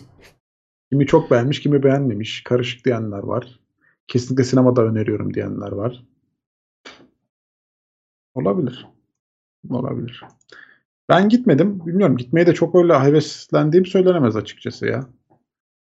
Ee, Biraz gaz veriyor olabilirler demiş. Sinema işlerine. Eee, şey eee, birkaç haber gördüm. Orada bu Dune gezegeninde devasa işte bir şey var. Eee, ne denir? Çöl var. Eee, bu çöl hani gerçek hayatta mümkün mü? Böyle bir çöl olabilir mi? Veya böyle bir gezegen olsa eee, şey nasıl olurdu? Hani insanlar nerede yaşarlardı falan gibi. Bununla ilgili bir birkaç haber okudum ama hani filmi izlemediğim için almadım. Ama hani yeri gelmişken burada bahsedeyim. Şey diyorlar. eee, bu işte böyle bir hani gezegende eee, insanlar şeyde olmazlardı diyorlar. Eee, ne denir? Yapılan iklim modellemelerine göre Hı. kutuplara yakın hani filmde galiba öyleymiş hani orta ve kutuplara yakın bölgelerde çünkü biraz daha soğuk ama oralarda da diyorlar ki şey çok yüksek oluyor yani sıcaklık ve e, geceleyin hani kış mevsiminde soğuğu çok şey oluyor. Dolayısıyla öyle bir durum olsa öyle bir gezegen olsa insanlar yerleşecek olsa ekvator bölgelerine yerleşirlerdi. Ekvator bölgeleri hani düşündüğünüzden daha e, hayat için şey olurdu diyorlar. Elverişli mi? Elverişli olur diyorlar evet. Hı hı. Şimdi Mete Karabıçak demiş ki Dune serisinin 6 kitabını da okuyan birisi olarak ilk kitabın bir kısmını anlatan filmi seyretmeyi düşünmüyorum demiş. Yani ne bileyim ben olsam bir izlerdim. Peki şimdi ben bir Çok şey bir sormak beklenti istiyorum. olmadan. Bir dakika bir şey soracağım. Şimdi sinema pahalı bir aktivite mi? Sence? Pahalı canım. Bilmiyorum ne oldu biletler ki bir ara çok uçuk fiyatları mesela ben en son gördüğümü söyleyeyim. Ee, AVM'de Sinemaksimum hafta sonu 28 lira istiyor tek kişiye sinema için. Hafta içi 21 lira istiyor tek kişiye. O da İyi, çok arttırmamışlar. özel Eskiden de böyleydi. hani o hiç, hiçbir şey almıyorsun yanında. Ee, haliyle sadece Ama sinemaya 40, girip 45 çıkıyorsun. dakikada şey izliyor muyuz? Reklam izliyor muyuz öncesinde? İzlersin. Biraz izlersin herhalde. Ama onun bir yönetmeliği vardı herhalde 10 dakika falan Bir, mıydı neydi? bir, ha, bir ara ayarı kaçmıştı onun. Hakikaten Evet. yarım saat falan ben reklam izlediğimi Şimdi bir hatırlıyorum. 10 dakika izlersin büyük ihtimalle. Bunun böyle şeyler yapıp yapıp milleti küstürdüler. Hı hı. Ee, bir de işte bu evlerdeki ekranlar bilmem neler falan da büyüyünce Netflix falan gibi platformlar da gelince e, kimsenin sinemaya gidesi kalmadı. Tamam. Bir de şimdi şunu sormak istiyorum. Ee, bir kitabı anlatan bir film. Maliyeti bir kitaba göre çok daha yüksek. Ee, basım hani tam kitabı basıyorsun belki ama e, ama onu bir sinemaya döküyor. Oyuncular var. Görsel bir şölen var. Kitap 30 lira. e, sinema 28 lira mesela. Şimdi bu açıdan baktığın zaman aynı içeriği sana orası öyle. görselleştirerek aktarıyor. Ama şöyle işte fi- film 2-3 saatte bitiyor. Bitiyor, kitap sende kitabı, kalıyor. kitabı bir hafta okursun yani Evet, en kitap az. kitap sende kalıyor günün sonunda. Öyle mi diyorsun? Kitap sende kaldı değil canım. İki, yani daha uzun süre bir onun keyfi var. Kitapta hani daha ayrıntılı girebiliyorlar her türlü şeye. e, hikayeye. Esere. Evet. e, oradaki ortama. Ama tabii hani sevmeyebilirsin yani e, Hı hı. Okumayı. O yüzden hani illa insan çünkü daha ağırlıklı olarak görsel bir şey. E, canlı. Tabii. Görselliği seviyoruz o yüzden. Bilmiyorum. Evet yani ama tabii kitap okumanın e, verdiği uzun soluklu eğlence e, tabii ki o paraya değdiğini düşündürüyor sana. Ama bilmiyorum. Yani şu açıda bence e, yani mantıksız mı? Aynı içeriği sana ben görselleştiriyorum ve inanılmaz bir şova döküyorum onu. Tabii tabii canım. Hayır ben Ee, ikisini de tercih ederim aha. zaten diyorum ya. Hani kitabı da okurum, filmi de 30 lira izlerim. istiyorum. Yani e, çünkü farklı bir tecrübe. Hele bir de arada biraz zaman geçtiyse. Mesela Marslı'yı ben okumuştum, sevmiştim. Filmi çıkınca da çok seve- severek izledim yani. Nasıl yapmışlar falan diye. Evet. Evet. Tabii ki şey beklentisinin içinde olmayacaksın. Artık o kadar tecrübe edindik. Hani kitaptan aldığın lezzeti filmden almaya çalışmayacaksın. Çünkü sonuçta dediğim gibi süre kısıtlı. Bazı şeyleri mesela adam kitapta adamın düşündüklerini yazıyor. Sen onları anlıyorsun. Bunu filmde nasıl vereceksin adamın düşündüklerini? Yani Olmuyor. olmuyor. Onu farklı türlü vermesi gerekiyor. Tabii ki o yüzden farklı oluyor normal olarak. Öğrenciye sinema 14 lira. Öğrenciyken bol bol gideceksin o zaman. En güzeli. Güzel içerikler varsa. Evet evet. Ya dediğim gibi eski eski tadı kalmadı. Bizim bir dönemler ritüelimizdi yani. O zamanlar işte buluşulurdu işte haftada bir iki haftada bir yemek yenirdi. Sonra bir filme gidilirdi. Sonra onun muhabbeti yapılırdı falan filan. Şimdi bilmiyorum hani öyle bir hevesim yok yani. Hani direkt oturup yemek yiyip muhabbet edelim şeklinde. Hani araya bir de film izleyelim mi olmuyor. Olmuyor. Peki film tek kişilik bir kültür müdür yoksa yanında biri olsun istenir mi genelde? Ya ben olsun isterim canım. Değil mi? Arada şöyle dürtüp bak bak sahnede ne oldu? Evet evet. Demek ya şey de vardı be, mesela benim izlediğim bir sürü filmi ben tekrar izledim sırf eşimle beraber izlemek için. Ee, çünkü hani seviyorum onu paylaşmayı o anda. O bir paylaşım getiriyor. Bence tek kişilik bir şey değildir. Yani tek de izlesem keyif alırım o ayrı konu da. Yani. Ama e, artık en büyük bence sinemanın e, gerilemesindeki etmenlerden biri şu oldu. E, evlerdeki işte teknoloji çok gelişti. Artık her evde yani dev ekran televizyonlar var. Hani sinema sistemi var demiyorum ama o televizyon bile sana zaten o hazzı yaşatıyor genelde. Belki ses konusu hani biraz geri planda kalıyor. O da işte bazı sinema severler kendine bir 5 artı bir sistem koyuyor. Evinde yaşıyor aynı mutluluğu. E, Evet. Çoğu içerik artık zaten internette e, yasal ve illegal olarak çok rahat bulunabilir düzeyde. E, ki illegaller genelde çok daha yüksek kaliteli, çok daha görsel şov olarak olduğu için yani e, o yüzden biraz sinema Mustafa kültürü Özgürt geriledi. demiş ki evren genişliyorsa nereye genişliyor? Bu durum evrenin dışında dışını, dışı olduğunu kanıtlar nitelikte değil mi? Yani o evren genişliyor. Bizim tabirimiz e, biz öyle tarif ediyoruz onu. Yani belki de genişlemiyor. Yani çözünürlüğü artıyor diyebilirsin mesela. Aynı kalıyor ama daha fazla şey sığıyor. Dolayısıyla bize genişliyormuş gibi geliyor. Dolayısıyla hani evrenin dışında bir şey vardır diyemiyoruz. O aklımız almadığı için öyle bir yoruma gidiyoruz tarif ederken. Evren genişliyor diye bir tarif içerisinde girebiliyoruz. Belki de genişlemiyor dediğim gibi çözünürlüğü artıyor. Daha fazla bilgi sığıyor aynı alana. Bize de bu gözlemlediğimiz zaman büyüyormuş gibi geliyor falan. O yüzden hani e, evrenin sonunda ne var falan gibi hani bir soru vardır ya e, veya işte genişliyorsa neyin içine genişliyor. Onlar mantıklı sorular değil. Hiçbir zaman da muhtemelen cevaplayamayacağımız sorular. Hep şey örneğini verirler. Kuzey kutbuna gidiyorsun. Kuzey kutup noktasına ulaştığın zaman kuzey nerede? Yani artık o sorunun bir anlamı kalmıyor. Çünkü zaten kuzeydesin. Kuzey nerede diye bir anlamı kalmıyor. E, O anlamda hani kafada canlandırmak açısından güzel bir örnek. Bazen bir soruyu sormanın bir anlamı yoktur. Öyle. Hmm. Ops. Bir mikrofona vurdum. Pardon.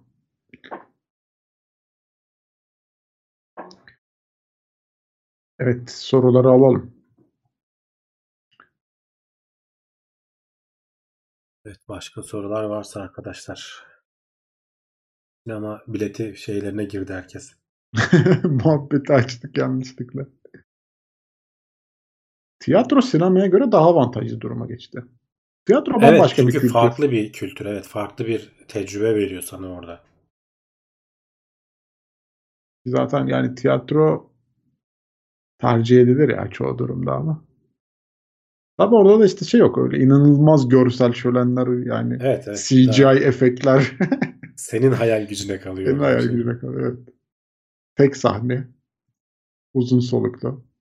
İnsanların iğrenme duyguları sonradan mı gelişiyor? Neden iğrendiğine bağlı olarak bazı şeyler doğuştan geliyor. Ee, bazı tatlardan, bazı kokulardan iğrenme. Çünkü bu e, genetiğine kazınmış. Ee, işte dışkı kokusu mesela. Bütün insanlar için hastalık yayıcı bir şey olduğu için o artık genetiğimize kazınmış ve reddediyoruz. Baskılayabiliyorsun tabii hani illa içindeysen yapacak bir şey yok yani ama e, normalde bütün insanlar için doğuştan gelen bir şey. Ama bazıları da sonradan ediniliyor. Mesela kültürden kültüre değişiyor. Bazı öyle çok güzel bir belgesel vardı. Ee, Discovery'de mi National Geographic'te mi izlemiştim zamanında. Böyle farklı kültürlerin yediği yemekleri birbirlerine yediriyorlardı.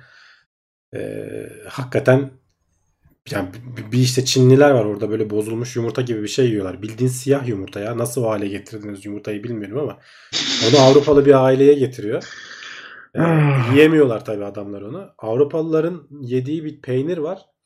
O peynir de adam şey diyor lan diyor bu peynir terliyor diyor tamam mı? Canlı bu yani başka bir şey diyor.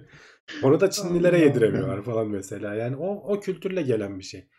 Alıştığın şey, içinde bulunduğun şey dışarıdan bambaşka bir şey geldiği zaman iğrenebilirsin. Ya yemek kültürü inanılmaz bir şey ya. Yani hani coğrafyada kendi coğrafyanda bile böyle çok yakın işte iki şehrin bile çok farklı olabiliyor yani. Ya birinin yediğini diğeri yemiyor gibi şeyler yaşanıyor. O bambaşka bir kültür. Ve her hafta pazartesi 3 saat ortadan kaybolması evde krize neden olmuyor. Olmuyor canım. Niye neden olsun? İzliyorlar beni onlar da yayınımı. Ne güzel. Benim hanımın dizi günü. Birbirimize bulaşmıyoruz. O dizisini izler.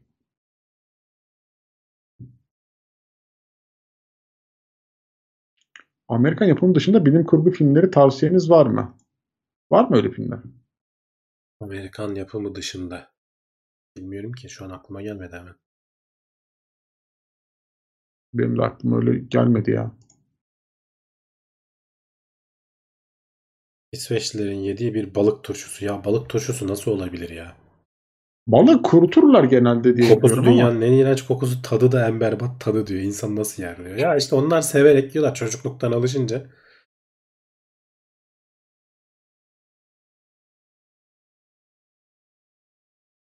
Mesela bizim eee, şey bazılarına şey çok garip geliyor. Bizim patron eee, kendisi yabancı. Türkiye'de buna tavuk göğsü yedirmişler. Eee, tatlısı vardır ya. içinde Hı hı. bildiğin tavuk var yani. Ya, O dokuyu veren ona. Çok ben çok sevdiğim bir şeydir. Eee, tatlıdır aslında. Sütlü tatlı. Ama bazen içinde hakikaten tavuk parçaları falan geliyor insana. O çok garip gelmişti ona mesela. Ben bunu, bunu yiyemiyorum ben falan diyor işte. Yani adam tavukla tatlıyı birleştirememiş kafasında. Furkan Demirci dünyayı kurtaran adamı önermiş. Ben de öneririm. ODTÜ'de her her sene dünyayı kurtaran adam şeyi olur. Gösterimi olur. Harbi mi ya? Ee, fizik amfisinde. Evet evet.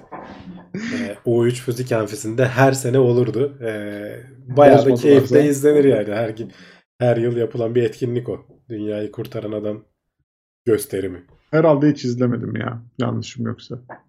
Ya izle yani yani çok değişik bir kafa yani. Öyle söyleyeyim. Niye yaptık? Bütün filmlerden alınmış, çalınmış. Kült yani kendi kendine bir şey oluşturmuş bir film. Dünya çapında tanınmış bir film. Turist Ömer uzay yolundayı tercih ederim. O da direkt çalma ya. Birebir hani konusu monusu her şeyiyle mi çalınır arkadaş?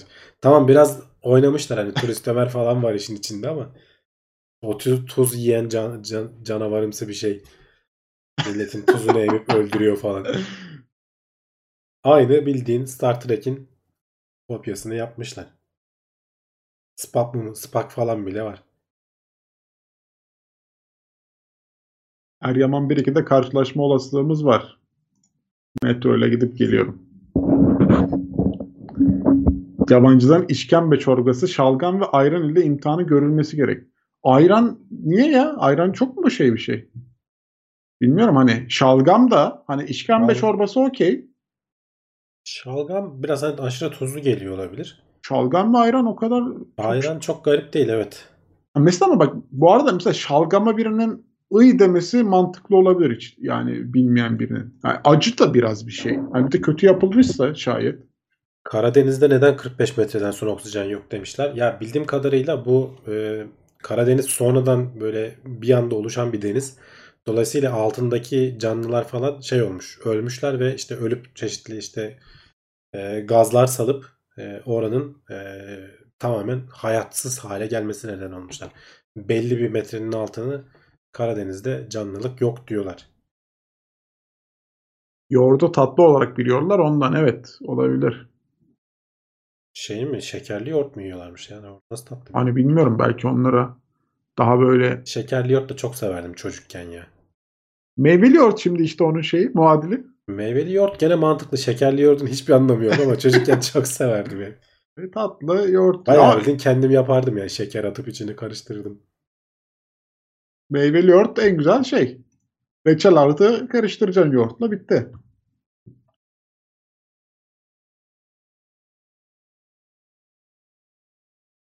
Ee, bizdeki yoğurt Turist Ömer uzay yolunda dünyada ilk uzun metrajlı çekilen uzay yolu filmi olma özelliğini taşıyor. Diziden herhalde e, çekip e, bizimkiler filmini yapmışlar. İlk uzay yolu filmi biz çekmiş olabiliriz. Doğru söylüyor. Belki, belki öyledir hakikaten. bence yabancılara şırdan yedirmeli. Ya her yabancının kendince çok garip yiyecekleri var canım. İşte uzak doğu mutfağına falan gittiğin zaman bildiğin çerez niyetine böcek falan yiyenler var işte. Tavuk ayağı falan yiyorlar ya adamlar. Yani yenecek bir şey yok. O tavuğun ayağının neresini yiyorsun ama yiyor mesela. Bize garip geliyor işte yok. Bizde hani işkembe, şırdan, paça maça garip geliyor bize ama. Ama abi çorbası da doğrusu- onun içilir ya yani var ya şimdi. İçilir canım ne olacak? Zaten Yani- hani kültür oluştuysa demek ki bir zararı yok. İnsanlar yıllarca canım ya. Mükemmel. yemiş içmişler. Kımız içtim demiş. Çok acayip bir şey. Sodalı ekşimiş ayran gibi ama çok ama güzel geldi. Yani işte alışırsan mesela ben içki olayını kesinlikle anlamam. Yani son derece kötü tadı olan bir şey. Çoğu içki değil mi? Yani iyi, iyi tadı olan içki pek yoktur yani. İlk Likör. hele. Likör belki. İlk içişinde falan. Ama nedense içilir yani. Hani o mesela viski miski falan yani olan zehir gibi bir şey yani. Niye içiyor insan bunu? Anlamıyor yani kesinlikle. Böyle içini falan yakan bir şey yani. Saçma sapan. Ama işte o da, o da bir kültür. Sigara da benzer şekilde yani. Normalde Sigara ama bağım- yani? bağımlılıktan sonra Ya çok bağımlılık öyle de ilk anda İlk o evet. içmen O- son derece mesela o şey o arkadaş ortamı şey. ya. O arkadaş, arkadaş ortamı. ortamı evet işte yani başka etkenlerle falan oluyor. hı. Oluyor yani. O sen bu içiyor ben niye içmiyorum? Modundan oluyor. Bilmiyorum. Yapay zekaya soru sorup bozmak mümkün mü? Yani mümkün herhalde. Ne- Neden olmasın? Ama hani soru sorup mu bozulur mu yoksa iyi programlandıysa bu sorunun cevabı bende yok deyip vazgeçer mi? O filmde öyle bir şey vardı galiba değil mi? Bilgisayara soru soruyordu. Bozuyor muydu neydi? Turist Ömer uzayda. Zıt ne demektir? Çok iyi ya. Bir şey söyleyeyim mi? Yani Turist Ömer karakteri bence gerçekten başarılı bir karakter ya. Çin'de kurutulmuş kurbağa yiyorlar demiş. Elixir. Yani işte bilmiyorum bize çok garip geliyor. o kadar nüfus olunca adamlar her şeyi yemeyi öğrenmiş. Doğru bir yandan. Ya ama o da işte adam yani aslında üzülmemiz gereken bir şey yani. Adamlar açlıkla baş etmek için neler varsa yemişler yani. Bizde de öyle canım işte. Yani biz şimdi işte beğenmiyoruz. Yok işte orası etin şu kısmını ayırıyoruz, atıyoruz bilmem ne falan. Eskiden öyle değil. Bulduğun zaman e, misin? i- kemiğine, iliğine kadar sömürüyorsun. Tabii canım yani. İliğini yermişsin ya. e, çünkü bulamıyorsun yani. Eski o, o yüzden hani insanlık açlıkla hep imtihan edilmiş. Biz de şimdi bize çok geçmişte zor hatırlanmayan anılar gibi geliyor. Ama öyle değil. O yüzden hep kültürlerde şey var işte ekmek e, şey yapılmaz, çöpe atılmaz. İşte bulunursa şey yapılır. Ne denir? Yani çünkü çok zor elde edilen bir kaynak. Bütün yemekler. Ona gereken saygı gösterilir. Besin. Önemli yani. Enerjini alman lazım bir şekilde. O yüzden adam bakıyor bunda enerji var mı? Var. Ver.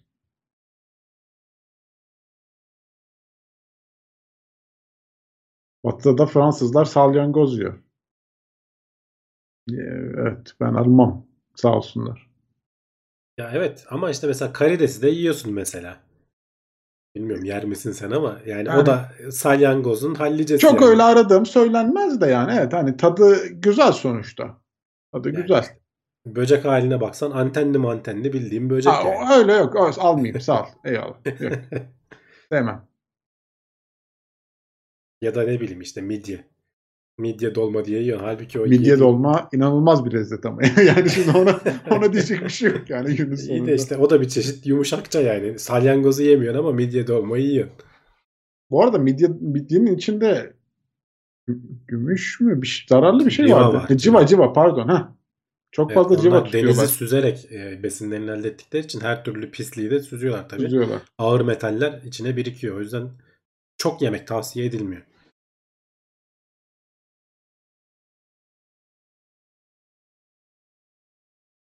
Seveni var, sevmeyeni var. Yine yemek Ya muhabbetimiz. ben şeye inanmıyorum. Muhammed Memiş demiş ki adamlar cenin yiyor.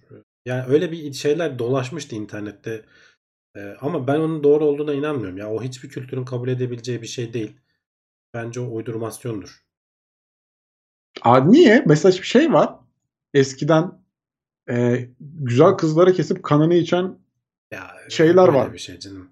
e, Onlar şimdi başka kültürlerin on, başkaları hakkında uydurdukları hikayeler. yok mudur Ee, propaganda şeyleri aslında. Es- eskiden öyleymiş işte hani e, mesela Türkler işte bu Avrupa'ya falan saldırdığında işte Türkler barbar falan yani kendi vatandaşına öyle bir propaganda yapman lazım ki bunlar gelecek sizi kesip işte kanınızı e- içecek bilmem ne falan filan. Sen de onu başkalarına yapıyorsun. O dönemin propagandaları yani. Ama yaşıyorlar bir şekilde halkın böyle bilincinde anlatılı anlatılı.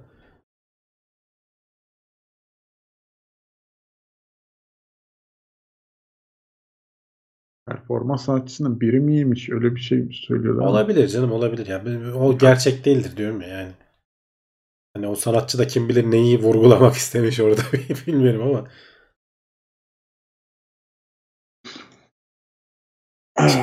Çinlilerin yemediği şeyleri bulup neden yemediklerini sormak Aa, lazım demiş güzel. Metin. Güzel içerik. Bunu niye yemiyorsunuz?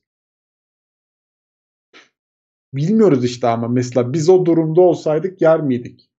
Adam doğaya çıkıyor ne bulsa atıyor ağzına yenilebilir her şeyi. Niye? E, Enerjiye ihtiyacı var. Aynı mantık.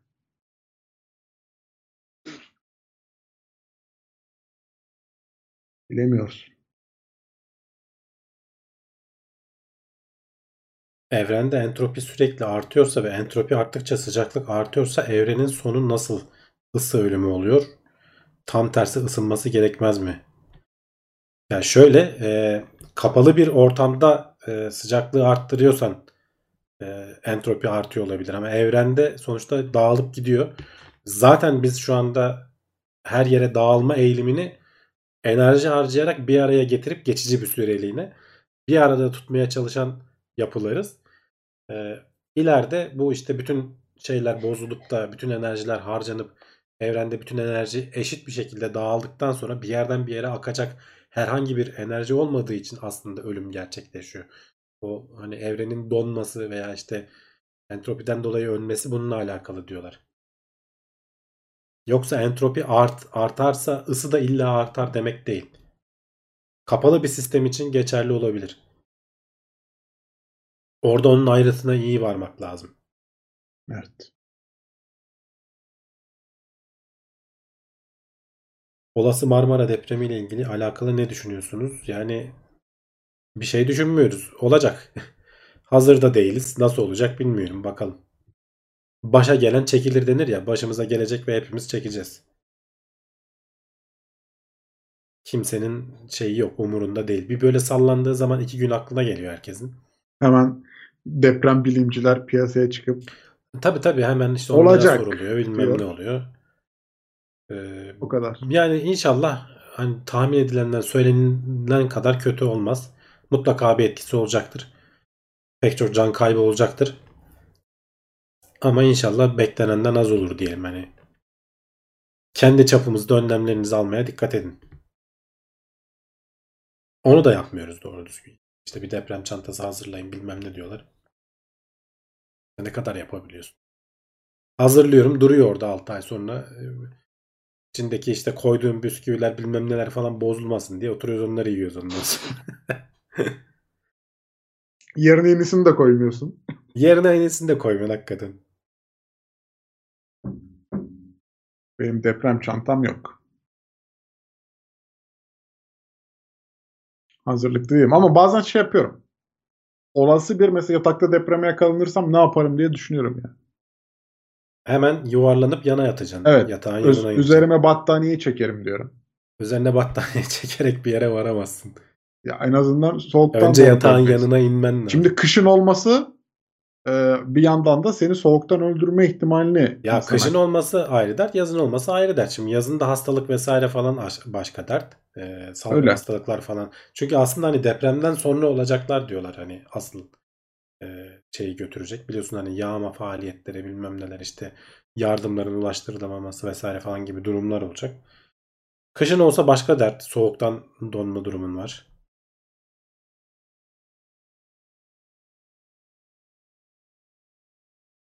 Hanım ne olacak? Hanım öbür uca o da. Telefona ulaşabiliyorsan telefona ulaşman lazım. Ya başucundaysa falan onu almayı unutmamak lazım. Hani olur da bir şekilde iletişim falan kurabilirsen sonrasında. O da hani çok zor ama hiç çoktan iyidir. Niye battaniye çözümü niye mantıksız geldi ya? Bence yani soğuktan korumaz mı ya öyle bir durumda? Korur canım korur. Ama soğuk yani soğuk son derdin olur herhalde yani.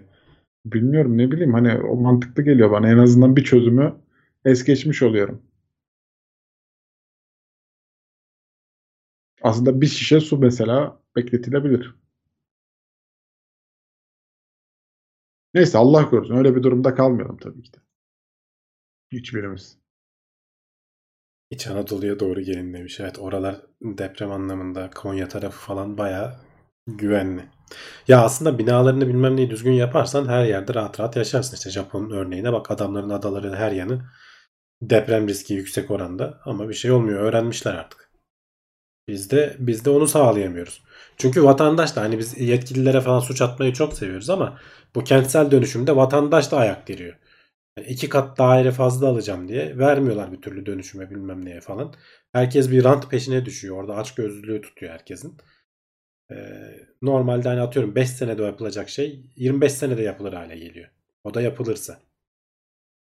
O arada herkese işte ikna etmek için iki kat daha fazlası veriliyor. Bilmem ne oluyor falan derken şehir zaten yığılıp çıkıyor. Öyle. Öyle. Yani bu e, siyasetçiler hani bu adamlar dışarıdan gelmiyor. Bunlar da bizim içimizden çıkan insanlar. Rant en sevdiğimiz şey. Evet, evet herkes için geçerli yani. Kimse kusura bakmasın.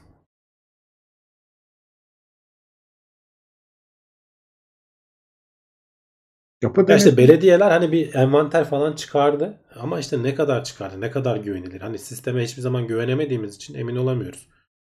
Siz kendiniz e, başvurup bununla ilgili şey almanız lazım.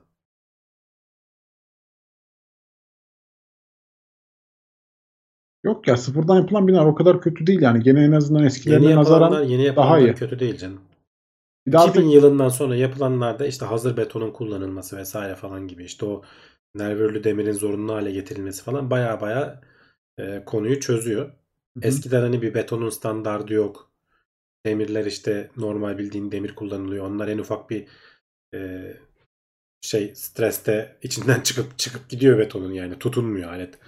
Bunlar zorunlu hale getirildiği için e, baya baya yeni binalarda iyi. Orada da zemin falan sorunları olabiliyor. Yani zemin iyi adam edilmediyse bina sağlam ama koca bina yan yatmış oluyor. Takla atan binalar vardı hatırlarsan. evet evet. Bildiğin baş aşağı duruyordu bina. Yıkamıyorlar binayı. Evet. Zor meseleler bunlar demiş Kaan Cenk. Evet zor. Kolay olsa çözülür de emin olun. Hani sonuçta hani ülkeyi yönetenler de e, şey değiller. Hani tamamen kötü niyetlerinden değil. Bazı şeyleri çözmek çok zor oluyor. Her şeyin Kolay ucu para ya. yok. Günün sonunda para yani. Bunu ya günün sonunda o tabii. Ekonomi. İstanbul'un bu kadar tekel olması iyi değil. Değil kesinlikle. Yani yaygın olması lazım. Bak Almanya ben hep bu örneği veriyorum. Almanya'nın gidin Wikipedia'da Alman ülke şeylerin, şehirlerinin nüfuslarının listesi var. Bir, bir dönem bakmıştım. Ee, adamlar bizle aşağı yukarı aynı nüfusa sahipler. 80 küsür milyonlar. Ama bütün şehirleri böyle şey 3 milyon, 5 milyon, 1 milyon, 3 milyon, 2 milyon falan şeklinde gidiyor. Adamlar coğrafyaya böyle eşit yayın. En kalabalık şehirleri 6 milyon mu 8 milyon mu neydi o zaman baktığımda. Bizde 20 milyon bir İstanbul var. Sonra 200 bin bir şehir var. Yani onu böyle eşit dağıtamamışız yani. Ama hayat öyle ilerlemiyor ilçesi, işte. e, İstanbul'un bazı ilçeleri kaç tane şehirden daha büyük falan yani. Ha, coğrafyanın da tabii getirdiği belli zorluklar falan vardır. Yani ona hani itirazım yok. Avrupa'nın coğrafyası falan çok stabil, düz bir yer. Ama yani gene de aşılabilir. Ama aşılmamış işte.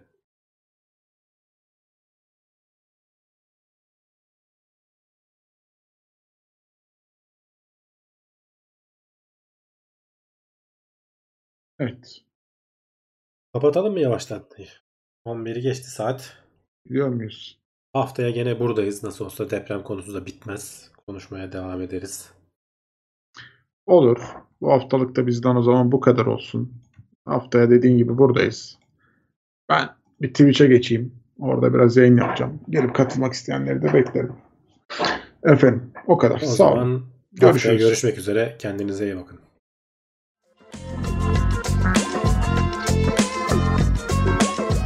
Tailwords teknoloji ve bilim notlarını sundu.